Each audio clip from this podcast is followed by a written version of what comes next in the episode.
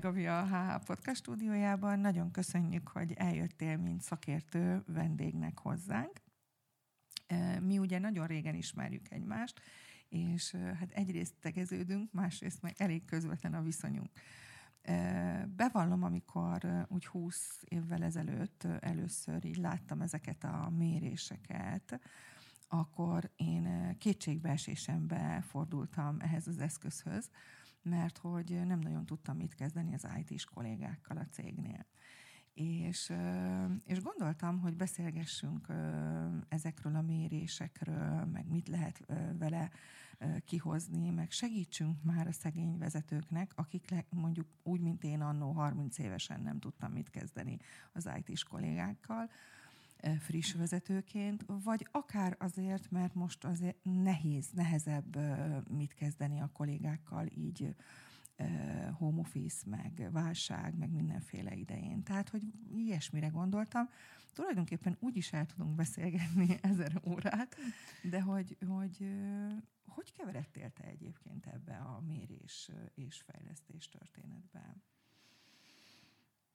Jó kérdés. Mérésfejlesztés úgy jött, hogy amikor a pályámat kezdtem, akkor egy világbanki program közepébe csöppentem pszichológusként, mert csak én beszéltem angolul, és akkor megkérdezték tőlem, hogy hát nem bánom el, hogyha világ körül, tehát 12 országba elkísérem a csapatot és fordítok, hát nem tudnak érte fizetni. Hát mondom, tulajdonképpen belefér. és akkor, ami ugye akkor jött, hogy ember meg pálya, pályaorientáció, pályatanácsadás, utána ez igazából abba, abba a projektbe ért véget, hogy a világbanki programból a magyar munkaügyi rendszert fölépítettük, elhoztuk a teszteket, megfejlesztettük az akkori rendszer alapokat ebben az egészben egy, egy, egy tudásbázison, tehát így, így indult az egész, és Hát odáig jutott, hogy elérkeztem egy keresztúthoz, amikor második gyermekem megszületett, vagyis hogy teszteket csináljak, vagy teszteket hozzak. 2000-ben négy tesztrendszer jött Magyarországra, amit sikerült így adaptálni, mostanra ez az egy élte túl. És én egy kicsit visszautalnék arra, amit mondtál, igen, e-, elég, elég hosszú idő óta ismerjük egymást. Emlékszem, mikor így 2000-es évek elején találkoztunk először, és mondtad, hogy interim management, és ebben az interim managementben mondtad, hogy neked szükséged van egy gyorsítóra. Mert hogy ismered ezeket az embereket, de mi lenne, ha ők is ilyen gyorsan megismernék azokat az embereket, a, akikkel azokban a szervezetekben azt a hatékonyságot szükséges elérni. És én azt, azt érzem, hogy attól a ponttól mi értjük egymást, mert hogy így Személyesen is, meg a, az üzletben is, én azt gondolom, hogy ezek a tesztek csak arra jók, amit egyébként leveszünk az emberekről, hogy tudjuk odaadni azoknak a vezetőknek, hogy tudjuk odaadni azoknak a csapatoknak, akiknek nem biztos, hogy mindenkivel mindig annyi idejük van ezt az egész dolgot összerakni, megérteni, hogy, hogyan kapcsolódjanak össze, megérteni, hogy ez a motiváció hogyan alakul, megérteni, hogy egy, egy csapatban hogy lehet hatékonyságot úgy elérni, hogy még jól is érzik közben magukat. Úgyhogy nekem a nagy szerelem abból jött, hogy értem, egyébként csinálom, egyébként tanítom, Úgyhogy mostanra én azt gondolom, hogy akik használják ezeket a tesztrendszereket, akkor olyat, olyan eredményt, meg olyan kapcsolati hálót tudnak tudatosan vele kialakítani, amihez több idő kellene a tesztek nélkül. Abszolút, én is így éltem meg egyébként, ott még nagyon-nagyon-nagyon régen azt, hogy ha nem értettem valakit, akkor nagyon gyorsan megértettem, hogyha kitöltötte a tesztet, és ugye azért közgazdászként, nőként nem mindig érted az IT-s fiúkat. Tehát nem ez előfordulhat, igen, ez előfordul. Nem feltétlenül egyértelmű, hogy, hogy értsd. És, és nekem például akkor abban nagyon-nagyon sokat segített. Utána egy csomó termelővállalatnál egy csomó mérnökkel találkoztunk, ami szintén azért nem olyan nagyon egyszerű minden esetben, pláne akkor, hogyha nagyon sok kultúra ö, mozgás van. Tehát az, hogy most egy amerikai termelővállalat, vagy egy német, uh-huh. egy francia, tehát azért az nem, nem pont ugyanazok a mérnökök vannak ott. Igen. Gondolkodásmódban ki melyik kultúrára mond igent, vagy nemet, ez uh, elég, elég, elég, elég kulcs a sikerhez. Tehát, hogy, hogy nekem ott is rettenetesen sokat segített. Tehát ne, nekem alapvetően ez a, ez a amilyen én vagyok, azokat ugye nyilván könnyebben értem, amilyen meg nem vagyok, azt meg nehezebben értem, és így ebben nagyon-nagyon hasznos volt. A másik, amiben nagyon hasznos volt, amikor ilyen nagy tömegeket kellett egyszerre látni, uh-huh és én úgy éreztem magamon, hogy látok, látok, de biztos, látok, látok, de, de, de, de nem, ezt, ezt már nem láthatom jól, vagy így elkezdesz elbizonytalanodni, legalábbis én elkezdtem uh-huh. elbizonytalanodni. Tehát például nekem abban is nagyon, nagyon sokat segített. De mit mérünk tulajdonképpen? Mindent. Amit én csak mindent szeretnél. Mérek. Mi mindent megmérünk, amit csak szeretnél. Um, a tesztrendszer, amivel dolgozunk, igazából abban segít, hogy minden olyan faktort mérjünk, amivel elő, előjelezhetjük egy céges működésben a sikert.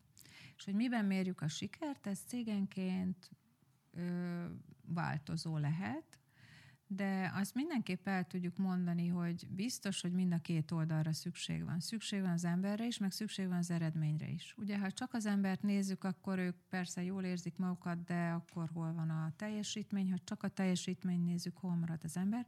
Tehát én így a tesztrendszer kapcsán azt látom, hogy azok a, azok a mérőeszközök, amit a cég kidolgozott, ezek a mérőeszközök azt segítik, hogy azokat a faktorokat azonosítsuk be, amik hatással lehetnek a teljesítményre.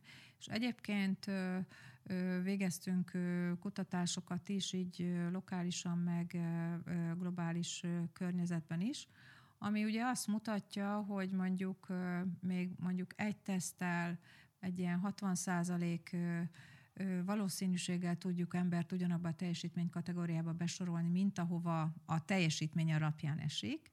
Ha két teszt az 75, és három tesztel 85-90 százalékos, tehát volt 80, meg volt 90 százalékos valószínűséggel ugyanabba a kategóriába tudtuk besorolni, mint ahova ő eredetileg tartozott. Tehát volt egy nagyon érdekes projektünk, ahol azt mondta a vezető, hogy nem beszélhetünk az emberekkel. Hogyha be tudjuk őket sorolni kategóriába, hogy szerintünk ahhoz az elváráshoz képest, amit ők meghatároztak, ez a csapat hol tart, akkor, akkor dolgozhatunk. És hát sikerült. jött, a, jött a régió, jött az egyik régió, jött a másik régió, és jött a harmadik régió, akik vezették a sort, és hát a mi listánkban ez ugyanerről szólt. Úgyhogy a projekt elindult.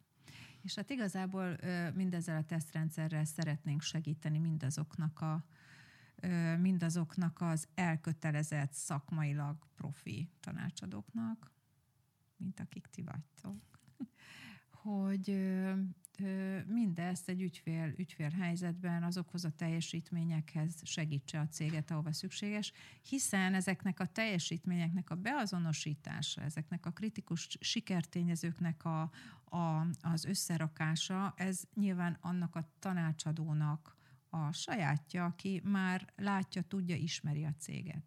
Tehát, hogy egy tesztel így kívülről mi nem varázsolódnánk oda, de amikor a tanácsadó oda varázsolódik, és tényleg látja, tudja, mert hogy sok-sok munkája benne van abba, hogy egy cégnek a kultúráját, vezetését, lokál, globál összefüggéseit meglássa, megértse, és hát nem mindegy, hogy egy német, vagy egy amerikai, vagy egy francia cégről beszélünk, más, más, más a motor, más a működés, más, más az, amit figyelembe kell venni a sikerhez, másba mérik a teljesítményt, akkor én azt gondolom, hogy erre a tudásra rásimítani ezeket az eszközöket, ahol vannak olyan opciók, hogy egy EQ elég ahhoz, hogy egy felsővezetői kiválasztás megtörténjen, másod szükség van arra, hogy hogyan kommunikál, milyen értékrend mentén van. Harmadik cégnél kell az, hogy a legkompetensebb legyen, mert egyébként be se kerülhet. Mondjuk egy, ilyen nagyon komplex termelési folyamatba. Tehát én azt gondolom, hogy onnantól mi segítünk egy étlapot adni, és erről az étlapról nyilván a cég, a cégkultúra, az elvárások ismeretében már a tanácsadó tudja oda tenni azokat a plusz tudásokat, amitől ezek a tesztek és ezeknek a teszteknek az eredményei életre kelnek. Mm-hmm. Attól, hogy így most azt mondtuk, hogy mi a siker kulcsa, onnantól megérkeznek, de ugyanaz, amivel megállapítottuk mindezt, ugyanazzal, ugyanazzal a tudással és ugyanannak a mérésnek a másik oldalával cégen belül el tudnak kezdeni ezek, a, ezek az ajtók kinyílni. Ugyanis, hogyha mérünk ezekkel az eszközökkel, először segítjük a vezetői döntést, mikor a vezetői döntés megszületett, rizikóminimalizálás tudatosan megtörtént, onnantól lehet azt tudjuk mondani, hogyan kommunikáljunk, hogyan motiváljuk. Tehát attól függ, hogy a vezetőnek mi az elképzelése a saját csapattal, a szervezettel, mi az az stratégia, amihez hozzá kell illeszteni a csapatot, ezt az eszköztárat teljesen tudatosan tudja használni. Nagyon sok példád van neked is, nagyon sok példám van nekem is. Alapvetően én azt vettem észre, hogy az amerikai cégkultúrában használják ezt az eszközt, és ezt a mérést sokkal nagyobb előszeretettel, vagy jobban elterjedt, nyilván mert amerikai az eszköz, de más miatt is szerintem. És a többi cégkultúrában nehezebben nyílnak meg, vagy nehezebben mérhetőek, vagy nehezebben akarnak mérhetőek lenni. Bár nekem a, a műszakis kollégáim mindig azt mondják, hogy amit mérünk, az magától is megjavul, és hogyha nem mérünk, akkor sosem fog megjavulni. Tehát az ember, mint vezető, vagy ember, mint alkalmazott, miért nyitottabb egy amerikai kultúrában arra, hogy mérjék, vagy mérjen, mint egy többi uh-huh. kultúrában szerinted, vagy te hasonlót tapasztaltál-e, mert én ugye sok nem amerikai kultúrával is találkozom. Azért érdekes a kérdés, mert Hát ezt, ezt így lehet ilyen kicsit ködölősen. Szerintem volt megködölősen. Reméljük senki nem sértődik meg. Az amerikai kultúrában azok a kulturális, hogy is mondjam, cölöpök, vagy azok a kulturális ismérvek, ami egy amerikai kultúrában fontos, tehát ez a tudjuk, hogy honnan, hova megyünk, milyen kereteink vannak, miben mérjük a teljesítményt, minél rövidebb időn belül legyünk ott, haté- legyünk hatékonyak. Egy ilyen működéshez ö, nagyon könnyű egy mérést hozzáilleszteni, mert azt mondjuk, hogy tudjuk, hogy mi a játszótér, ezt megcsináljuk. Ugye most már nincsenek kézbenchmarkok, hiszen azért fontos csinálni, hogy biztos az adott területre, biztos az adott cég stratégiájának, élethelyzetének megfelelő elvárást támaszunk. Tehát, hogy ki tudjuk tűzni a játszóteret, meg tudjuk nézni hozzá az embereket, és van egy gap. Na most, hogyha erre lehet tervezni, lehet rizikót minimalizálni, lehet dönteni, lehet csapatot formálni. Na most, hogyha egy kultúrának nem ezek az ismérvei, hanem az az ismérve, hogy érezzük jól magunkat. Ez, ez, a, ez a tesztrendszer erre is jó, de nyilván nem biztos, hogy minden esetben ö, lesz egy, ö, hogy is mondjam, lesz egy ö, ö, könnyen fenntartható válasz, mert hogy lehet a másik oldal nem lesz meg. Tehát, hogy ö, hogy mondjam, tehát mondj, egy amerikai kultúrában van egy olyan segítségünk, hogy látjuk, mit szeretnénk, ezt kimondjuk, ezt leírjuk, ehhez hozzáhasonlítunk. Még más kultúrák azt mondják, hogy egy ember annál nemesebb, mint hogy hozzáhasonlítjuk egy elváráshoz, tehát ember fejlődje meg saját magát. Én azt gondolom, hogy ez is egy nagyon, nagyon haladó nézőpont.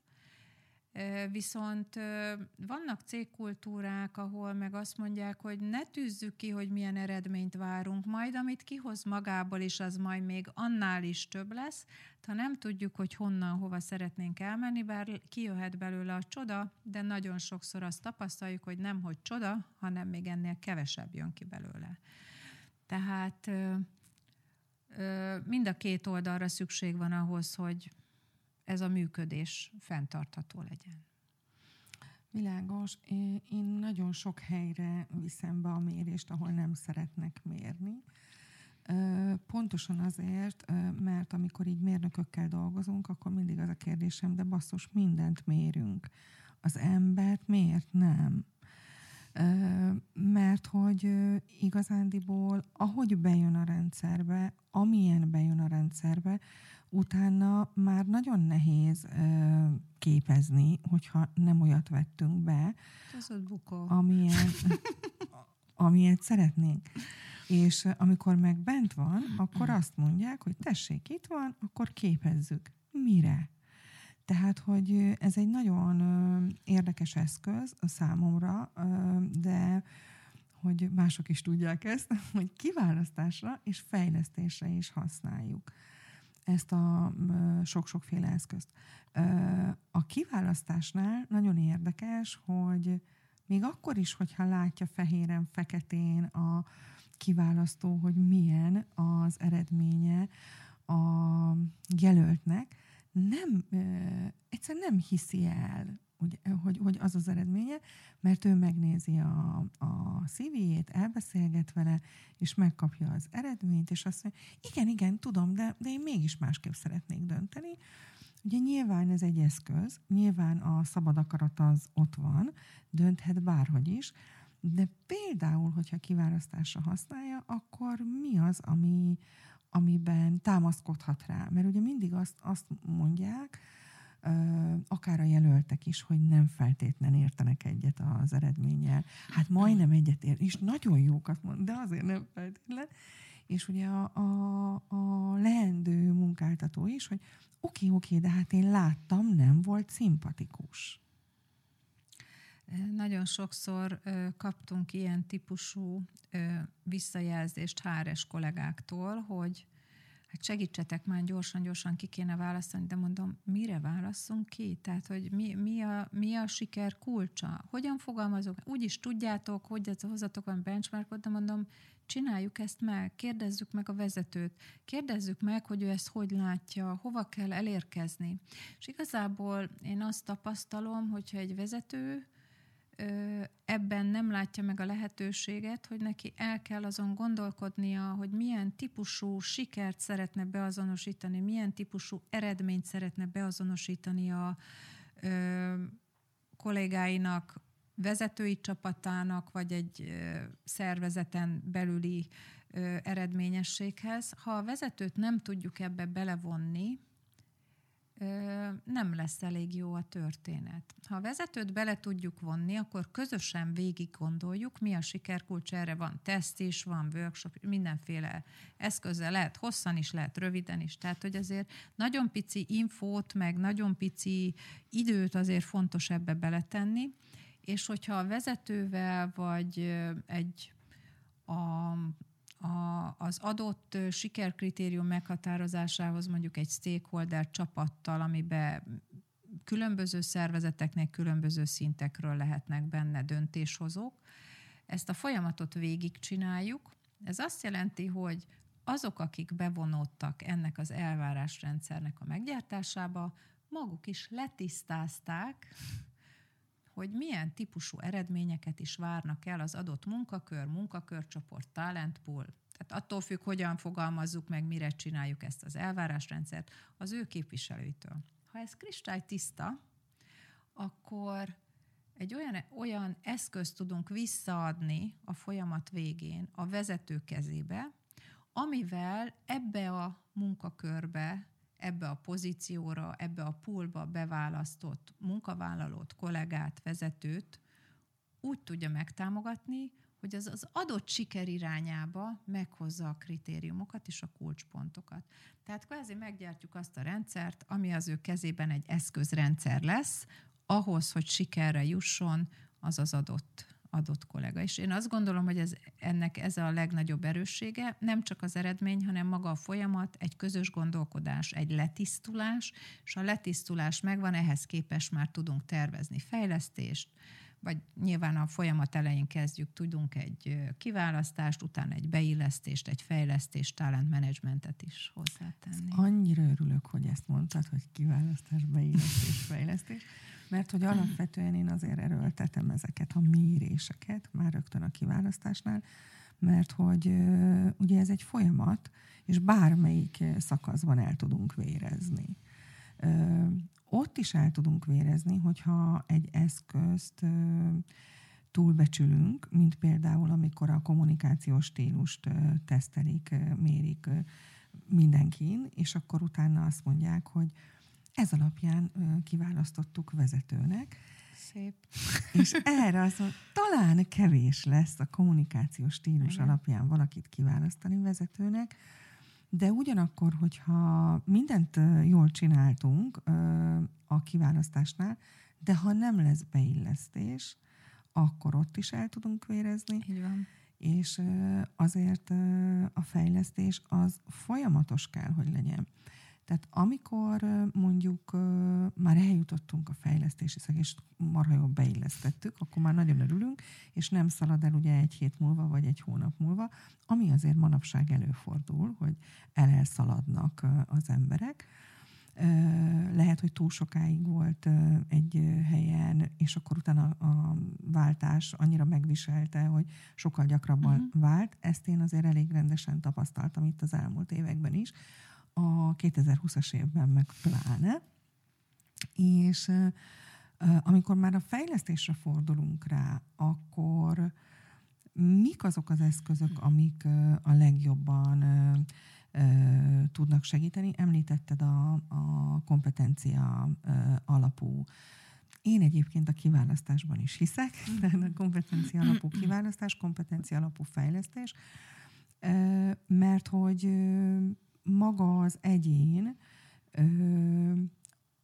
azért általában mire munkavállaló, az velünk úgy nagyjából kész van. Tehát én azt szoktam mondani mindig a fejlesztő kollégáknak, meg mindenkinek, aki nagyon szeret fejleszteni, hogy én is, de mit, kinek és mit, mert nem tudok lábat és kezet növeszteni, ha nincs. Management szakirodalomban mára ugye people first szervezetek vannak, tehát hogy még a stratégia is arról szól, hogy ember, és akkor hozzá nézzük, hogy mit bírunk bele kihozni, de ha nem jól döntöttünk emberről, akkor így elég jól be lehet vele fürödni. Tehát ö, ö, kompetenciát is lehet fejleszteni, de a kompetencia fejlesztés ez ö, nem nem a, nem a legelső történet, ami napjaink menedzsment szakirodalmának a leg-leg sikersztoria, és azt gondolom, ezt mi is meg tudjuk erősíteni, nem csak hogy a, az irodalom kapcsán, hanem a saját tapasztalatok kapcsán is, hogy abban az esetben, ha van egy tudatos emberünk, aki látja fényi tárnyékát, látja az ő erősségeit, és látja azokat a területeket, ami nem biztos, hogy hozzá kéne nyúljon, mert az nem az ő története, egy ilyenfajta tudatos csapatból sokkal könnyebb egy teljesítményt kihozni, mint abból, ahol mindenki, mint a játszótéren próbálja eladni azt, amit nem mer kitenni az asztalra. Vagyis egészen konkrétan, hogyha, hogyha ö, ez a csapat, akiknek valahogyan szövetséget kéne kötniük erre a teljesítményre és teljesítésre egy szervezeten belül, ez a csapat tudatosan van együtt, látja és érzékeli egymás kommunikációs preferenciáját, ugye ez a diszk, ez, a, ez van a jéghegy csúcsa víz fölött, ezt látjuk az emberekből. Nyilván egy kommunikációs hatékonyság teljesen jó, de ugye ez nem hozza meg az alfa meg a megoldást. Mindenképp szükséges, értsük, tudjuk, hogy valakit kiviszel addig a csele, vagy mi, mi az, ami elvisz az adott cselekedetig, tehát mik azok a hajtóerők, mik azok a motivátorok, amik fűtik az embert, hogy hú, hát ezt ezért így most életemet, utolsó csöpp véremet is oda teszem, tehát a, a motivátorok, A kompetenciák azon a ponton jönnek elő, hogy érdemes azt tudni, hogy milyen típusú kompetenciát tud az ember kicsi erőfeszítéssel nagy teljesítményre vinni. Nem mindegy, hogy ezek ilyen, ilyen people skill-ek, bocsánat, hogy nem beszélek magyarul mindig. Tehát nem mindegy, hogy ö, ö, olyan ö, lágy kompetenciák, amivel ugye a ö, másokkal való kommunikáció megsegítése történik. Nem mindegy, hogy eredménytípusú kompetenciák, tehát egy egyszerű működésnek lesz az eredménye, egy gyors teljesítmény, ami persze kiemelkedő, vagy pedig egy rendszerben, egy stratégiai gondolkodásban, tervezésben kialakított szett, az, ami igazából élteti az ember. Tehát, hogy kompetenciából mit tud legkönnyebben bemozdítani, ez csoportszinten hogy teszi, ez nagyon fontos lesz legalább a megértés szintjén, és ha mindenki tudja, hogy mit meg hogyan tud beletenni, akkor értjük, hogy mi fog könnyen kicsöppenni a csapatból. Ugye itt már nem csak az egyénekről beszélünk, mert ugye a vezető stratégiai szinten meg tudja tervezni ennek a csapatnak a működését. Tehát ha nem tudja, akkor valami lesz. Ha tudja, akkor helyzetben van, hogy ez rövidebb idő alatt nagyobb eredménnyel meglegyen. Világos. Én is uh, valami ilyesmit szoktam mondani, az egy kicsit rövidebb. Uh, a, a mit, miért, hogyan uh, szavakkal. Ugye, hogy, hogy mit uh, tud csinálni, mire képes, uh-huh. hogyan fogja ezt becsomagolni, és uh, miért is. Ez teljesen. Tehát, hogy ennél sokszor bonyolultabban egyébként azt hiszem nem is akarják tudni. Ez sokszor elgondolkodtat engem, hogy miért nem akarják tudni. Bevallom, én sem vagyok mélységében sokszor kíváncsi, de mondjuk ezen a háromszon kívül néha azért kíváncsibb lennék. Például emlékszem, hogy amikor kezdő voltam, akkor két dolog ment nagyon. A papírmentes iroda, ami hát nem valósult meg. Tehát az elmúlt 30 évben szerintem ez nem sikerült összehozni. A másik pedig az IQ nagyon fontos, az EQ nem érdekes, és hát az utóbbi években sokkal inkább az nem is ember az, akinek az EQ-ja alacsony, és egyébként a vezetőnek meg végképp nem lehet az EQ-ja alacsony. Én azért szeretem ezt is mérni, mert hogy szerintem ettől lesz komplex ez a mit, miért, hogyan történet, és akkor az mind erősödhet, vagy gyengülhet, attól függően, hogy milyen az EQ. De ettől egyrészt azt tapasztalom, hogy félnek az emberek, hogy ezt így mérjék, mert úristen, mi történik. Másrészt pedig az eredménnyel sincsenek olyan nagyon nagy barátságban sokszor. Igen. Hogy erről mondanám egy pár szót, hogy így születünk, nem így születünk, ö, rossz, jó, semmi sem rossz, meg jó, tehát minden jó valamire, minden ember jó ö, valamire, ö, de úgy azért látom, amikor így meghökkennek. Az EQ az egy csoda. Menedzsment szakirodalomra hivatkoztam. Igen, EQ-val tele van, 95 Time magazin első oldala EQ, és még máig is örökzöld. IQ-ról nincs egyetlen írás, ami azt mondja, hogy ha valakinek több van, akkor biztos, hogy eredményesebb lesz. Vannak spec munkakörök, nem tudom, akár egy ilyen fejlesztő, programozó, kreatív munkakörök, ahol nyilván egy magasabb IQ, ez mint munkaköri kritérium segíthet. Az EQ ennél sokkal általánosabb, tehát azt mondjuk, ha több van, akkor nagyobb lesz a, nagyobb lesz a változáshoz való alkalmazkodásnak a képessége, és tudatos döntések születnek. Én azt gondolom, hogy ha ezt ma végignézzük ennek a jelentőségét napjaink vállalataiban, tegyük föl, van egy vezető, aki már nagyon tehetséges, de nincs meg ez az EQ, hát leamortizálja az egész csapatot. Tehát mi lesz az eredménye egy alacsony eq működésnek? Az lesz az eredménye, hogy hogy a csapat stresszes lesz, hogyha stresszes lesz a csapat, akkor ugye biológiát most nem akarok nagyon belemenni a mélyére, de körülbelül a stressz hormonok egy négy órára le fogják blokkolni az embernek az ingerületi opcióit, hogy a frontális lebenybe és a gondolkodó szférába bármi ingerület úgy kerüljön, hogy tudatos döntést tudna hozni. Tehát ember le van amortizálva, hát az elkövetkező négy órában úgy néz ki, mintha dolgozna, de nem fog. Tehát az EQ-nak a jelentősége ott van, hogy egy örömteli környezetben egy hatékony, tudatos kommunikációval, mosolyjal teli, nem azért, hogy a, a szájak itt örömre fakadjanak, hanem azért, hogy legyen a szervezetnek, az immunrendszernek egy olyan támogatottsága, amiben, amilyen működésben, üzemmódban a maxot ki tudja magából hozni. Tehát az EQ-nak a jelentősége itt van. Egyébként abban van igazad, hogyha hogyha ö, ilyen EQ mérést csinálunk, hát a kultúránkban ez nem annyira szokványos. Tehát itt lesznek jó eredmények, meg jobb eredmények, hogy nagyon finoman fogalmazok, és ö, ugye... A szembenézés Hát ez szembenézés, ez van, amikor fájdalmas, tehát nekünk is voltak ilyen tapasztalatok, hogy így meglátta a saját eredményét, és azt mondja, hogy hát ez így nem igaz, mondom, akkor gyűjtsünk már csokorba a példákat, hogy mikor van az, amikor tényleg az érzelmeknek a kezelése rendben van, mikor van az, mikor észrevesszük a kollégákon. Hát a munkahely az nem egy érzelemkezelő hely, mondom, nem kell, hogy kezeljük, hanem annyi fontos, hogy megértsük, és mondjuk mikor zokogva kijön, akkor nem biztos akkor kell csikarni a döntésbe, mert nem fog megtörténni. Fog mondani valamit, de hát az semmiképp nem egy tudatos történet lesz. Tehát az EQ jelentősége igazán nagy, kulturálisan nem támogatott. Egyébként pedig, ha EQ-val foglalkozunk, már ránézünk, bármit teszünk vele, már több lesz. Tehát az EQ az a történet, amiből több van, az jobb.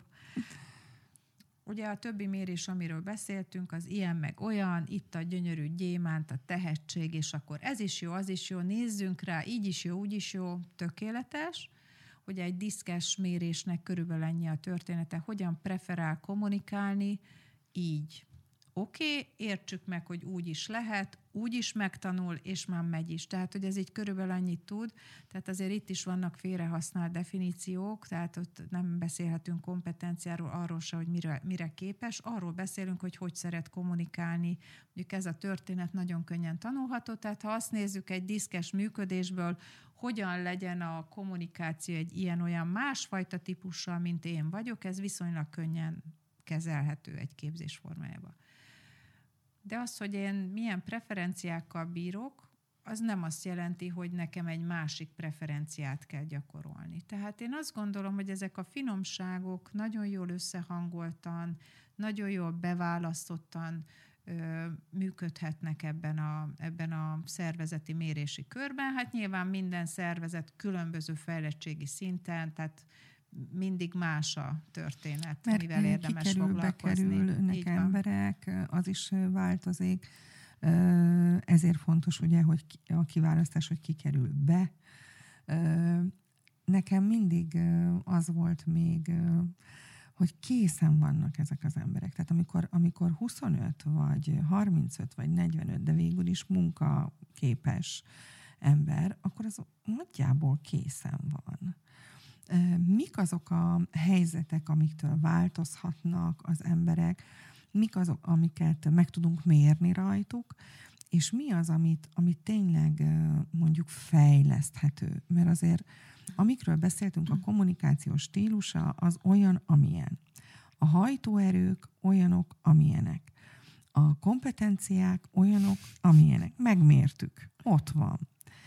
Az EQ van, nincs, kicsi, nagy, óriási, kész. Megmérjük mondjuk ezt a négyet, és akkor tudomásul vesszük, hogy ez van, kiválasztjuk, vagy nem választjuk ki, és ezzel lezáródott a dolog. De ha már ott van nekünk ez a sok fantasztikus ember belül, és megmérjük őket, akkor mit tudunk kezdeni egy ilyennel?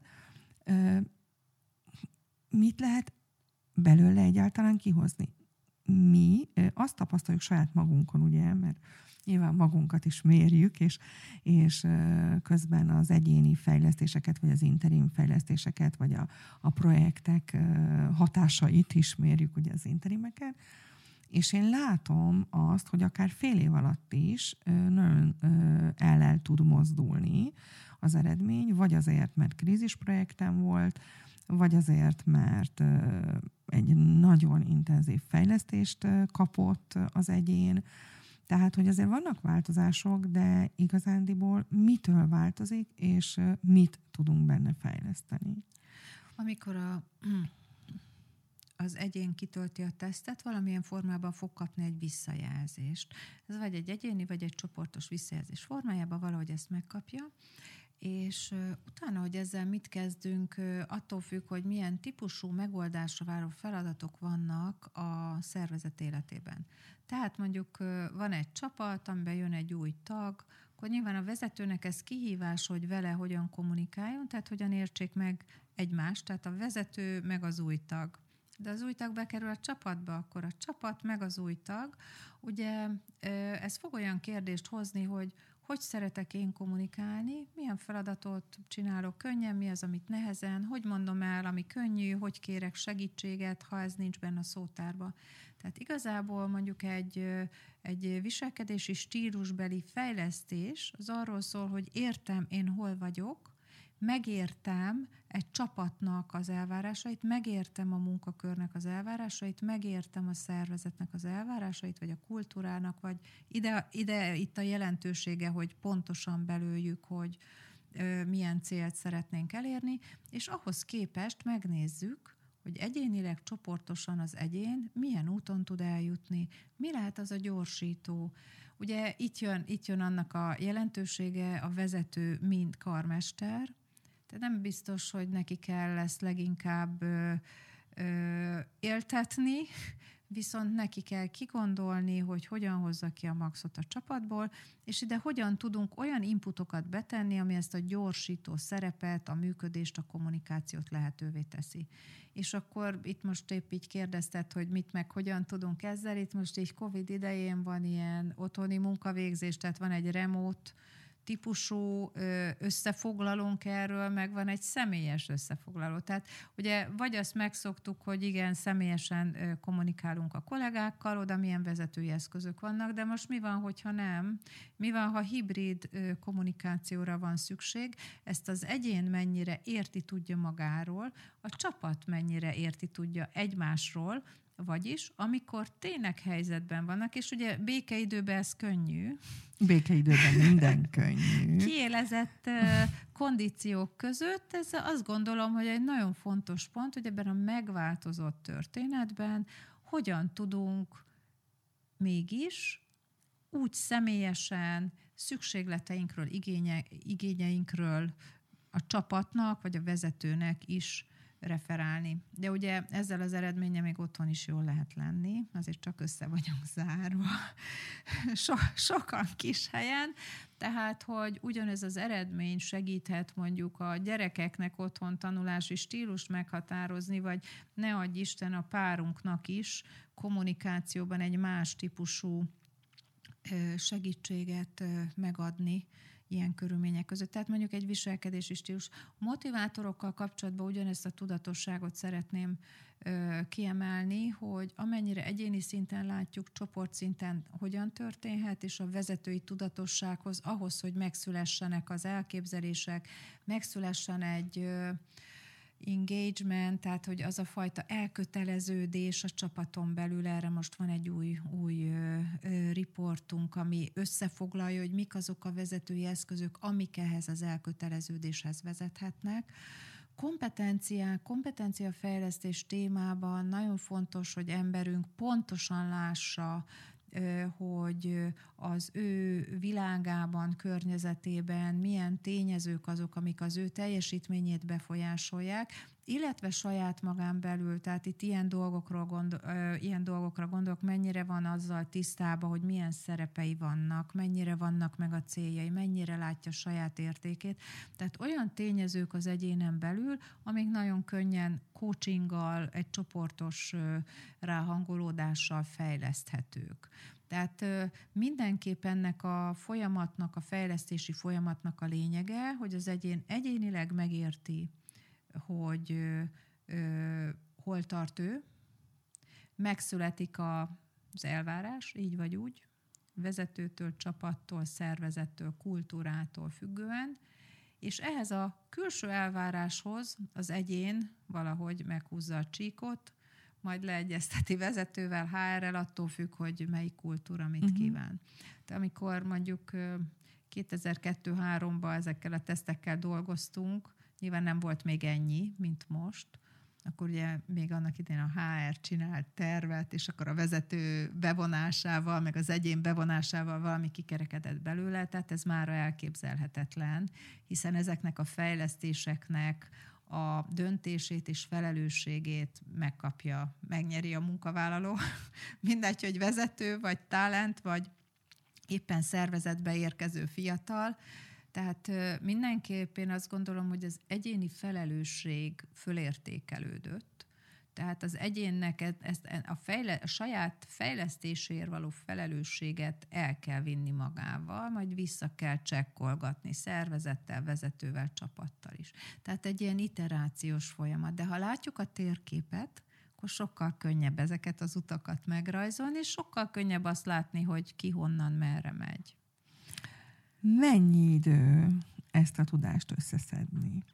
Nekem, amikor akkreditációt csinálunk, megtanuljuk használni az eszközöket, akkor azt kell, hogy mondjam, hogy vannak ennek mélységei és különböző szintjei, hogy akkor ki mit mer használni biztosan, és milyen helyzeteket tud felismerni biztosan. Mert így könnyű, hogy ha valaki alapképzettségében is pszichológus, vagy egyébként tesz nélkül is, meg mérés nélkül is az ember vesélyébe lát, de hogyha, de, de hogyha nem, hanem csak egy egyszerű mezei, szegény vezető userként nézi, egy egyszerű felhasználó, az, az milyen nagy képeket képes látni, és ezt a mélységet, ezt ugye fel is adjuk rögtön, tehát hogy így el, se kezdjük. De, de hogy látod, milyen szintek vannak? Vagy, vagy, vagy az én úgymond felhasználói szintem, vagy egy tanácsadói szint, vagy hát a te szinted az nyilván egy elég nagy messzeségben van egymástól. Nekem mondjuk ez passionist, tehát így, így, így könnyű. tehát, hogy ki milyen szintre viszi, milyen szinten használja ezeket a teszteket, én azt gondolom, hogy ez egyéni meggyőződés és igénynek a kérdése. Mi egy nemzetközi akkreditációs folyamatban abban tudjuk a felhasználókat segíteni, hogy pontosan értsék, hogy ezek a profilok mit mérnek, tudják ennek az alkalmazását, és meglássák a csodát az emberben, hiszen én azt gondolom, hogy napjainkban ez a kulcs, és ez, ami meg tud különböztetni cégeket egymástól. Ugye holnap, ha nem megy be a szürke állomány, akkor így csinálhatunk jó bizniszt, de hát az idejét múlottá válik. Tehát ö, ö, ezekről a tesztekről könnyen olvasható, felhasználóbarát riportok születnek. Tehát, hogy egy vezető nem akar mélyen bevonódni egy akkreditációs folyamatba, amit egyébként blended learning meg is támogatunk, van e-learninges opció, van most ugye ez a Zoom, meg nem tudom, Teams mindenféle verzióba, meg személyesen. Tehát ki hogy szeretné, ki miből mennyit, hogy szeretne csinálni egy viszonylag rövid fejlesztési folyamaton, inkább a megértést tudjuk segíteni, majd hogy az alkalmazási szintre mennyi időre van szükség, attól függ, mit szeretnénk. Tehát, hogyha mondjuk valaki még életében nem csinált egy coachingot, akkor ezekkel a tesztekkel se csináljon coachingot. De hogyha megvan hozzá a felkészültség, hogy csinálni tréninget, akkor ez az eszköz hozzá tud adódni ahhoz a tudáshoz, és meg tudja őt ebben támogatni. Tehát mi olyan szempontból szakembereket nem képzünk, hogy megmondjuk, hogy mi a tréning, coaching, nem tudom milyen fajta szakmai hozzáértésnek a szintje, de hogyha valaki ezeknek a teszteknek a, az aktuális munkaterületén való felhasználását szeretné, ahhoz megadjuk mindazt az inputot, ami alapján korrektül értelmezni tudja az egyéni, csoportos és szervezeti eredményeket. És hát ami még nagy büszkeségünk, hogy most már ISO 27001-es tanúsítványunk is van, ugye európai szerver GDPR szempontból az adatok kezelése és nemzetközi normáknak megfelelő, úgyhogy én azt gondolom, hogy az a 65 nyelv, ami a rendszerben van, meg az összes rendszer, ami támogatja ezeknek a teszteknek a felhasználását, egy felhasználó barát módon uh-huh. Odaadja az eszközt a vezetőnek leírásokkal, tehát le van írva, kivel, hogyan kommunikáljon, mit hozzon ki belőle. Tehát mondhatjuk azt ilyen nagyon leegyszerűsítve, hogy hülye biztos. Ez teljesen. És a nagyon háttér tudást nem igényel. Nem. Ö, tulajdonképpen el lehet olvasni. Nekem az első szimpatikus élményem az volt egyébként, amikor az IT-s kollégák nagyon örültek, hogy színes szagos, és grafikon, és oszlopdiagram, és pár betű is van. Uh-huh. Tehát tulajdonképpen bárki használhatja, nem kell ennyi évet eltölteni vele, hogy tudja használni. És az egy jó mondás szerintem, azt így a beszélgetésünk végére oda tehetjük még egyszer, hogy ha a szürke állomány hazamegy, még ha csak home office-ba is, akkor is nagyon vigyázzunk rájuk, mert jó lenne, ha vissza is jönne. Igen, ez szerintem egy nagyon fontos pont. És én azt gondolom, hogy nagyon sok tényezőt tekinthetünk ma az üzleti életben fontosnak, de ha az ember nem lesz fontos, akkor, akkor lesznek meglepetések. Tehát én azt gondolom, hogy ebben közös felelősségünk egymásra vigyázni, egymást segíteni, és a vezetőket abban segíteni, hogy amire ők megkötötték az ő szerződésüket, azt a szerződést a lehető legjobban eszközökkel fölvértezve sikerre vigyék.